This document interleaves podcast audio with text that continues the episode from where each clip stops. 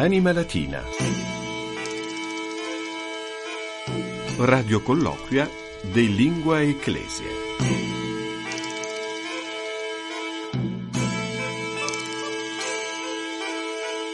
Anima Latina, nunc minundis, ic Fabius, con la grande ex frequensis stationis radiofonice vaticane. Salvete, ben trovati all'ascolto della 140esima puntata del nostro Vademecum per latinisti, per appassionati della cultura classica che realizziamo in collaborazione con l'ufficio lettere latine della Segreteria di Stato Vaticana e che va in onda subito dopo il nostro notiziario settimanale in lingua latina Ebdomada Pape. Ben trovati, dunque saluto subito la collega che conduce e realizza insieme a me questo programma. Ben ritrovata a Maria Milvia Morciano. Ben trovato Fabio e salvete omnes. De gustibus non est disputandum, ma siamo certi che questo programma vi piacerà. Se invece vi avremo deluso, tenete conto che rare umanum est e comunque in extrema ratio, se non volete ascoltarci ob torto collo, almeno una tantum, potete sempre spegnere la radio, ma in quel caso non potremo esimerci dall'esclamare o tempora o mores. E andiamo subito a presentare l'ospite ospite di questa puntata, a lungo alla guida dell'ufficio Lettere Latine, uno dei più noti latinisti vaticani, è tornato a trovarci il frate minore cappuccino padre Antonio Salvi. Padre Antonio, come sta? Eh, bene, mi abio, plus minus.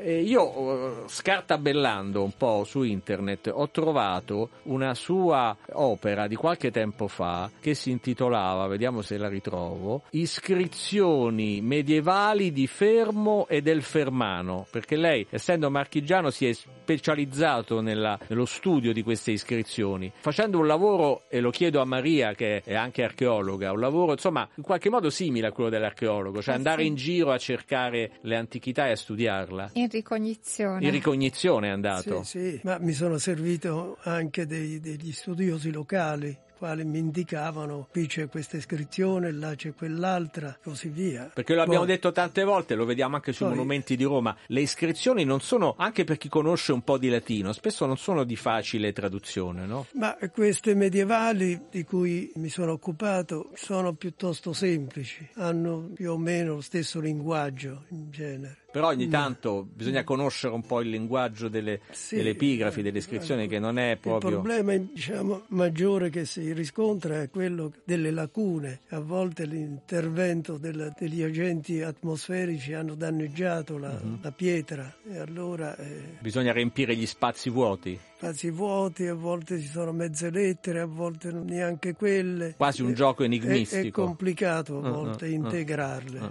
ma che tipo di iscrizioni sepolcrali? Sicuramente ufficiali, ma per esempio ricordo in Toscana ci sono molte iscrizioni graffite sulle sì, chiese. Sì, qualche graffito sì, però le iscrizioni in genere sono quelle sulle chiese, per dire anno domini, eh? Johannes fecit fieri hoc. Certo certo. opus. Raccontare anche, la storia del monumento, chi l'ha creato, Ecclesia, sì, no? del Tempio. Questo diciamo in qualche parte delle, delle mura della chiesa. Poi ci sono anche iscrizioni funerarie, certamente. X sepultus est, XY. Sì. Ci sarebbe da riflettere no? che un tempo si scolpiva nella pietra e nonostante qualche lettera sia andata persa, come lei ci diceva, sono scritte che ci vengono da, da secoli, dal passato. Sì. Oggi si scrive sul digitale, sul, sul, nulla e queste parole forse un giorno andranno perse. Questo so, faccio una riflessione un po', forse un po' qualunquistica, però ad esempio tutti i post eh, di Papa Francesco che troviamo sull'account X, quello che un tempo si chiama Twitter, sì, sono stati stampati, eh, l'ufficio letteratina ha fatto anche un volume per alcune annate, però insomma sono in rete, sono nell'aereo diciamo così. E c'è anche un post, quello del primo dicembre 2023, che si riferisce alla COP28, quindi alla conferenza delle parti dell'ONU dedicata al clima che si è svolta tra il 30 novembre e il 12 dicembre appunto 2023. Ascoltiamo questo post del Papa. Hic et nunc a nobis prudentia petitur propter hereditatem, quam post transitum nostrum in hoc mundo sub relinquemus. Nisi nunc agimus celi status immutatio semper magis in numerorum vite nocebit. E Papa Francesco, che non è potuto andare a Dubai per la COP28 per motivi di salute, ma che appunto voleva andarci e che fin dalla Laudato Si, da grandissima importanza nel suo magistero alla cura della casa comune, del creato, ha scritto questo post proprio il primo dicembre, quando la COP28 era appena iniziata, ricordando che ci viene chiesta una grande responsabilità, hic et nunc, appunto in questo momento, per l'eredità che lasceremo dietro di noi dopo il nostro passaggio in questo mondo. E qui troviamo questo verbo un po' particolare, no? Subrelinquere. Insomma, cosa significa? Quello che, che lasciamo dietro di noi. Sì, in seguito, sub in questo caso, dopo di noi, ecco, sotto di noi, va bene anche relinquemus. E poi hic et nunc in realtà è una citazione coltissima che troviamo in tutti i tempi, a parte illico et immediate, che è una cosa che significa proprio lì sul posto, hic et nunc riguarda proprio il momento, in questo momento. Adesso per citare qualcuno, Heidegger, ma ancora di più Benjamin, Walter Benjamin, che citando Paul Valéry parla di una futura diffusione di nuovi mezzi di comunicazione che avrebbero consentito di trasportare e ricostituire in un luogo il sistema di sensazioni o più esattamente il sistema di eccitazioni provocato in un luogo qualsiasi da un oggetto o un evento qualsiasi. Ora, questo porterebbe lontano, però non ci fa pensare all'intelligenza artificiale già certo, anche in quel periodo. Eh, Walter Benjamin appunto ha scritto un'opera importantissima, l'opera d'arte nell'epoca della sua riproducibilità, che veramente è di grande attualità perché se pensiamo all'impatto che l'intelligenza artificiale ha sulle opere dell'ingegno umano, è un impatto devastante, insomma, che, che, che ha molte possibilità ma anche molti rischi. Qui parliamo di COP28 e, e finendo la lettura del post, eh, Padre Antonio, il Papa dice se non reagiamo ora, nisi nunc agimus, il cambiamento climatico danneggerà sempre più la vita di milioni di persone. Come diventa cambiamento climatico in latino? Questo termine qui è stato usato diverse volte, anche nelle encicliche, nelle esortazioni. No? Clima, celi, status, è diciamo, un'espressione classica, noi adoperiamo questo. Quindi mutatio, mutatio, immutatio, celi status. Ok, cambiamento climatico, mm. d'accordo. Infatti qui troviamo celi status immutatio, semper mm. magis in numerorum vite nocebili. Se non reggiamo ora il cambiamento climatico danneggerà sempre più la vita di milioni di persone.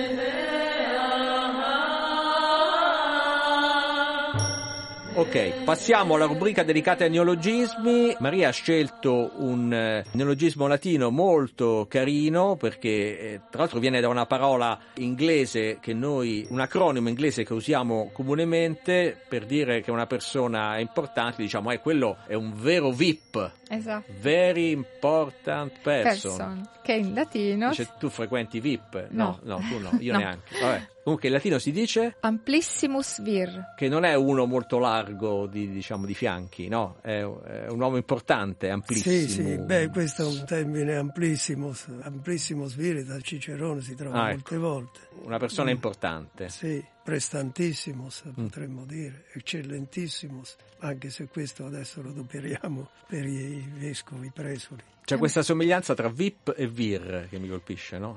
Sì, che però invece... però a me viene in mente snob, che in latino significa sine nobilitate. Ah, è vero, bello questo, non lo Eh, sapevo. sì. Sì, sì, sì. No, uno dice, sei snob, ma in realtà Sei vali snob, poco. eh, dici Sì. di frequentare i VIP perché sei uno snob, Eh, si sì. potrebbe fare questo. Va bene. Allora, passiamo invece a cose più serie, gergo ecclesiale.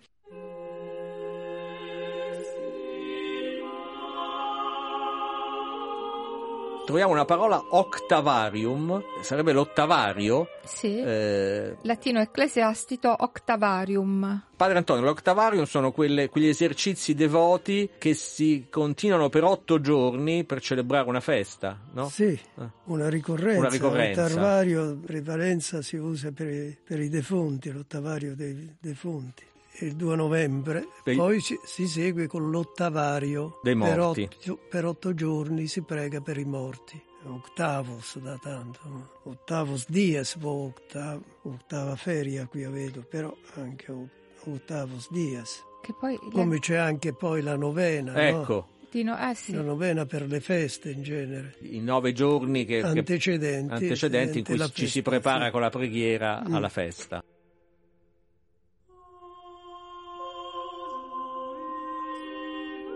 Allora passiamo adesso a, a uno spazio molto curioso, eh, parliamo ogni tanto dei falsi amici e oggi Maria ci ha suggerito due toponimi di due luoghi molto belli, uno in Sardegna e l'altro in Calabria, l'Asinara e l'Aspromonte, che però ci portano eh, qualche inganno dal punto di vista etimologico, no? Perché Asinara, eh, Maria, io direi subito che questa isola ha questo nome perché è popolata da, dei famosi asinelli bianchi, è giusto? Ma è, infatti è così, mentre noi tendiamo a, a, pensare che derivi dal latino sinus, cioè golfo, sinuosità, e invece eh, effettivamente deriva dagli asini bianchi. Perché sinus in latino significa? È, è il golfo, la sinuosità, insomma, di una, che Ho può capito. avere una costa, quindi ah. sinuaria. Conosceva l'etimologia di questa isola del Mar Mediterraneo? Mediterraneo. Ah, immaginavo, eh, Asinaria, c'è anche Asinaria di, di, di, di, Plauto, che è una commedia di Plauto. Ah, è vero, sì. siamo, eh, per chi non fosse, diciamo, esperto, guardando la Sardegna, siamo in alto a sinistra, no? dove c'è questa bellissima isola. E invece passando un po' più a sud, in Calabria, troviamo l'Aspromonte. E anche qui le cose non stanno in effetti come a prima vista sembrano, non è vero Maria? Perché noi pensiamo all'asperità del rilievo, cioè asper, latino, e invece sembrerebbe dal neogreco aspros, bianco. Ah, quindi... Quindi eh... aspro, Monte Bianco. Ho capito. Che poi Adesso noi, la fonte più importante per la toponomastica è il Pellegrini, che insomma tutti i topografi consultano, ma a me viene in mente, per esempio, quando i piemontesi sono stati in Sicilia e chiedevano come si chiama quel luogo, e questi parlavano in dialetto con nomi, magari prendendoli in giro, poi sono rimasti dei toponimi che sono in realtà falsi perché erano appunto parole storpiate e dette per prendere in giro questi piemontesi. Questa è una cosa molto divertente, Andrea, sarebbe carino sì, sì, andare a cercare. Comunque l'Aspromonte, eh, l'Aspromunti o Spremunti, appunto come si dice in Calabria, l'etimologia eh, non è d'asper ma eh, da aspros, da bianco probabilmente. Eh, questo ci ha detto Maria. Va bene, grazie per queste curiosità toponomastiche. Ringraziamo anche Padre Antonio Salvi che ci ha fatto compagnia in questa puntata di Anima Latina e a risentirci alla prossima, Padre Antonio. Sì, ad futura tempora. La crisi del maturando avviene quando non hai voglia di studiare. La crisi del maturando aumenta quando ti minaccia il professore ti ripete che se continui a non studiare a giugno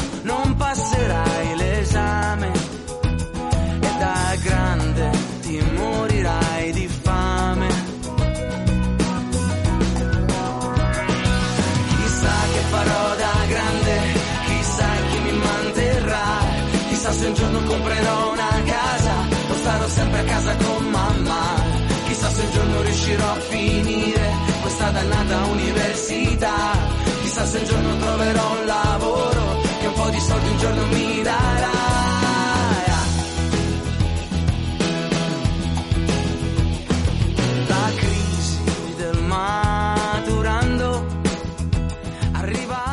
Amici di Anima Latina, nella seconda parte della puntata di oggi torniamo idealmente nella città che in epoca etrusca veniva chiamata Florenzia per parlare di un'iniziativa che riguarda uno dei licei classici storici del capoluogo toscano, il liceo classico Galileo, che sorge nel centro storico della città e costituisce nella vita culturale di Firenze un importante punto di riferimento. Nella sua lunghissima storia, iniziata nella seconda metà del XVI secolo, il liceo ha infatti accolto figure illustri e rappresentative della letteratura, della politica, della scienza. Ma pensate soprattutto che alcuni ex studenti di questo liceo nel 2024, in questo anno, stanno per rivivere quello che per molti di noi è ancora un incubo ricorrente, e cioè l'esame di maturità, ma lo fanno volontariamente. Per capire meglio di cosa stiamo parlando, saluto al telefono proprio da Firenze la professoressa Liliana Gilli, che è dirigente scolastico appunto del liceo eh, classico Galileo di Firenze. Professoressa, ben trovata. Buongiorno a voi, buongiorno a lei. Grazie per aver accolto il nostro invito. Allora, tutto parte da un'associazione che si chiama Amici del Galileo, non è vero? Sì, questa associazione Amici del Galileo eh, sono ex studenti, è stata voluta, eh, fortemente voluta da me e l'abbiamo pensata e fondata il 29 luglio del 19, abbiamo fatto mezzo evento e poi è venuto fuori il Covid. Per ah. cui ci siamo riuniti e abbiamo provato a pensare cosa fare per rilanciare l'attività e ci è venuta in mente questa Rimaturi. Rimaturi, si chiama questa iniziativa, infatti pochi giorni fa, poche settimane fa, eh, è stata estratta la materia per questa eh, rimaturità che si svolgerà il 14 maggio alle 17 nella sede storica della scuola in via Martelli avete estratto il latino, eh, è stato un bene, mi sembra. Sì, sì, sì, sì, allora noi il 19 dicembre abbiamo fatto con grande pompa, devo dire, questa estrazione eh, in un'urnetta d'argento, abbiamo fatto, io ho fatto le due materie, latino-greco e una studentessa attuale ha estratto tra applausi latino, perché il latino è molto più semplice del greco per chi non studia più da tanti anni le materie. Eh, tornare sui banchi è. per una maturità di greco sarebbe stata dura. Eh? Sì, credo che non avremmo avuto molte adesioni, perché l'adesione è comunque volontaria e quindi non è banale pensare che dei professionisti ormai arrivati si rimettano in gioco e magari facciano malissimo. Oddio, ora vedremo come faranno latino. Eh, ecco. Eh, comunque sarà un esame con tutti, come dire, eh, io passerò tre banchi insieme agli allievi che faranno la sorveglianza, sarà un esame serio. Ci saranno però due livelli di difficoltà. Esatto, perché comunque stiamo parlando di tutte persone che il diploma di maturità ce l'hanno e dunque eh, chi si iscrive può optare per la competitiva e la non competitiva. La non competitiva lo stesso potrà dare luogo a un voto se il candidato, diciamo così, lo desidera la competitiva invece dà luogo veramente a un voto e saranno corretti in maniera diversa perché la non competitiva è corretta dai nostri studenti di quinta. Ora ho detto agli studenti però si candidino quelli bravini perché no ecco, eh, sarà corretta dagli studenti di quinta e, e, darà luogo eventualmente al voto ma non avrà conseguenze, mentre la competitiva ha delle conseguenze cioè? perché ci saranno dei vincitori, ecco. l'associazione mette un paio dei premi, poi finirà tutto il giorno del 14, finirà tutto con una bella cena fuori, tutti insieme e poi la premiazione sarà a settembre. Quindi gli studenti avranno anche il compito di correggere gli elaborati compiti della non competitiva. Esatto, che saranno però corretti in forma anonima, perché siccome Firenze è piccola, uh-huh. eh, uno dei problemi che possiamo avere è che gli studenti possano poi trovarsi un domani come professore universitario qualcuno a cui hanno corretto il compito. Ah, certo. E quindi abbiamo deciso di fare attenzione a questo, cioè sarà anonimo e poi verranno rimessi i nomi insieme alle persone, in modo che lo, nessuno sappia quale studente l'ha corretto, mentre la competitiva sarà corretta da una commissione di docenti ex galileini, perché uno delle, ora dobbiamo fare il regolamento, ma una delle regole sarà, perché io ho parecchi insegnanti che hanno fatto Galileo, quindi una delle regole sarà che l'insegnante Galileo che insegna latino greco non parteciperà, però per esempio io ho un insegnante di matematica che partecipa. Ecco. E dunque saranno gli insegnanti galileini a correggere. Professoressa Gilli, un evento originale per la prima volta in Toscana e da quanto risulta inedito sul territorio nazionale. Vi aspettate eh beh, poi degli emuli, de, de, qualcuno che vi copierà? Sicuramente, siamo sicuri che qualcuno ci copia, però non fa niente. Il problema per noi non è essere i primi, il problema è far capire che Galileo è centro di cultura, è centro d'affetti, è centro di educazione. Pensate, l'ha detto già lei, esiste dal 600. Siamo una comunità, siamo come si dice, come dicevano un tempo, una comunità educante, ma siamo anche una comunità d'affetti, ma siamo una comunità di cultura, siamo una comunità politica.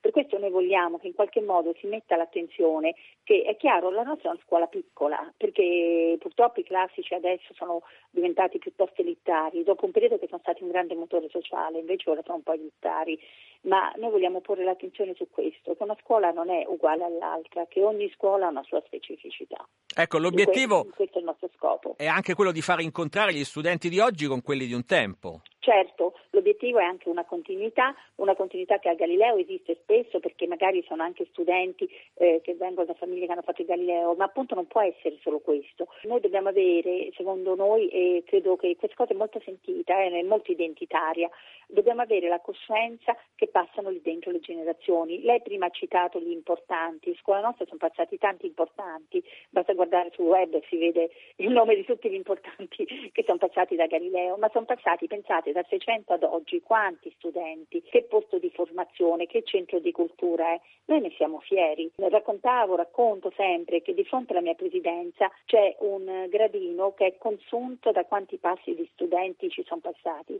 Beh, io ogni volta che passo eh, mi commuovo. A scuola mia ci sono tutte le targhe che ricordano Spadolini, che ricordano l'Acre, che ricordano la Fallaci, che ricordano Collodi. Bellissimo, meraviglioso. Ancora più meraviglioso però il gradino consunto. Eh, diciamo appunto Carlo Lorenzini, detto Collodi, Carducci, la Fallaci, Mario Luzzi, Margherita Hack, davvero nomi importantissimi, ma poi oltre a personaggi famosi tra i banchi del Galileo sono passate tante persone comuni e saranno nate anche delle storie d'amore, immagino, no? E tantissime, tant'è vero, adesso noi abbiamo dei prenotati alla rimaturità in quanto si sono conosciuti sui banchi del liceo. Anzi, vi racconto un episodio carino. Quando sono diventata preside lì, io ho un cugino secondo, che tra l'altro è insegnante anche qui a Firenze, ma non lo vedo mai, e dice che la sua mamma, che ormai è cugina da mia mamma, ha una certa età, ha detto di alla Lilli, a me in famiglia mi chiamano Lilli invece Liliana, di alla uh-huh. Lilli che è preside di dove ci siamo conosciuti io e Paolo. Ora Paolo è morto da tanti anni, ma io mai avrei pensato di avere io stessa in famiglia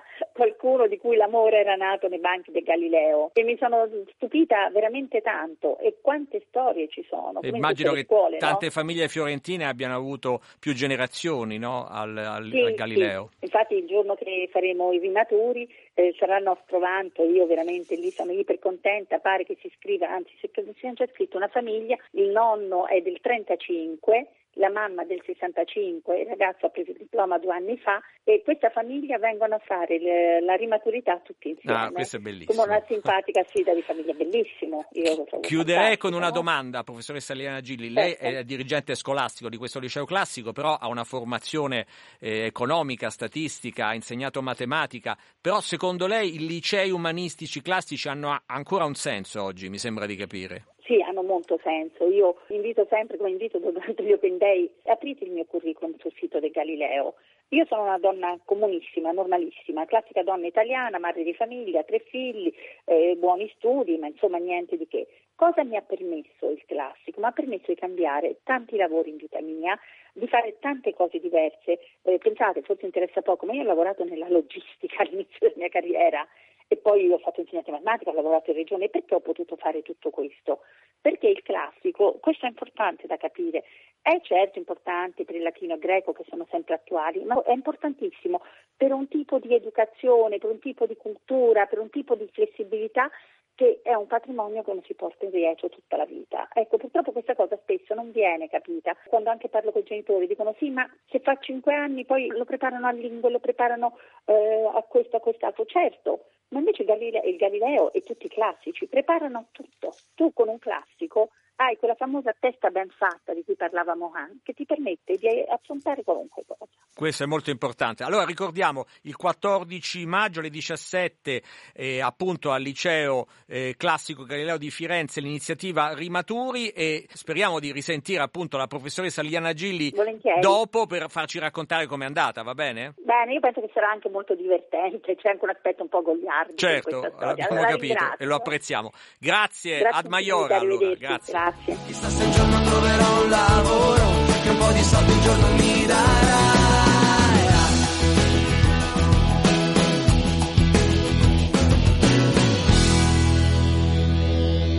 Grazie dunque alla professoressa Liliana Gilli, dirigente scolastico del Liceo Classico Galileo di Firenze, grazie anche a padre Antonio Salvi, sed acta est fabula. Siamo giunti al termine anche di questa 140esima puntata di Anima Latina che troverete in podcast su Vatican News e su Spotify. A questo punto da Fabio Colagrande e da Maria Milvia Morciano un grazie ai nostri ascoltatori e te dulcis in fundo al tecnico Albertus Giovannetti. Mutatis mutandis. Absit in iuria verbis. Ci sentiamo tra una settimana. Valete. Anima Latina. Radio colloquia de lingua ecclesia.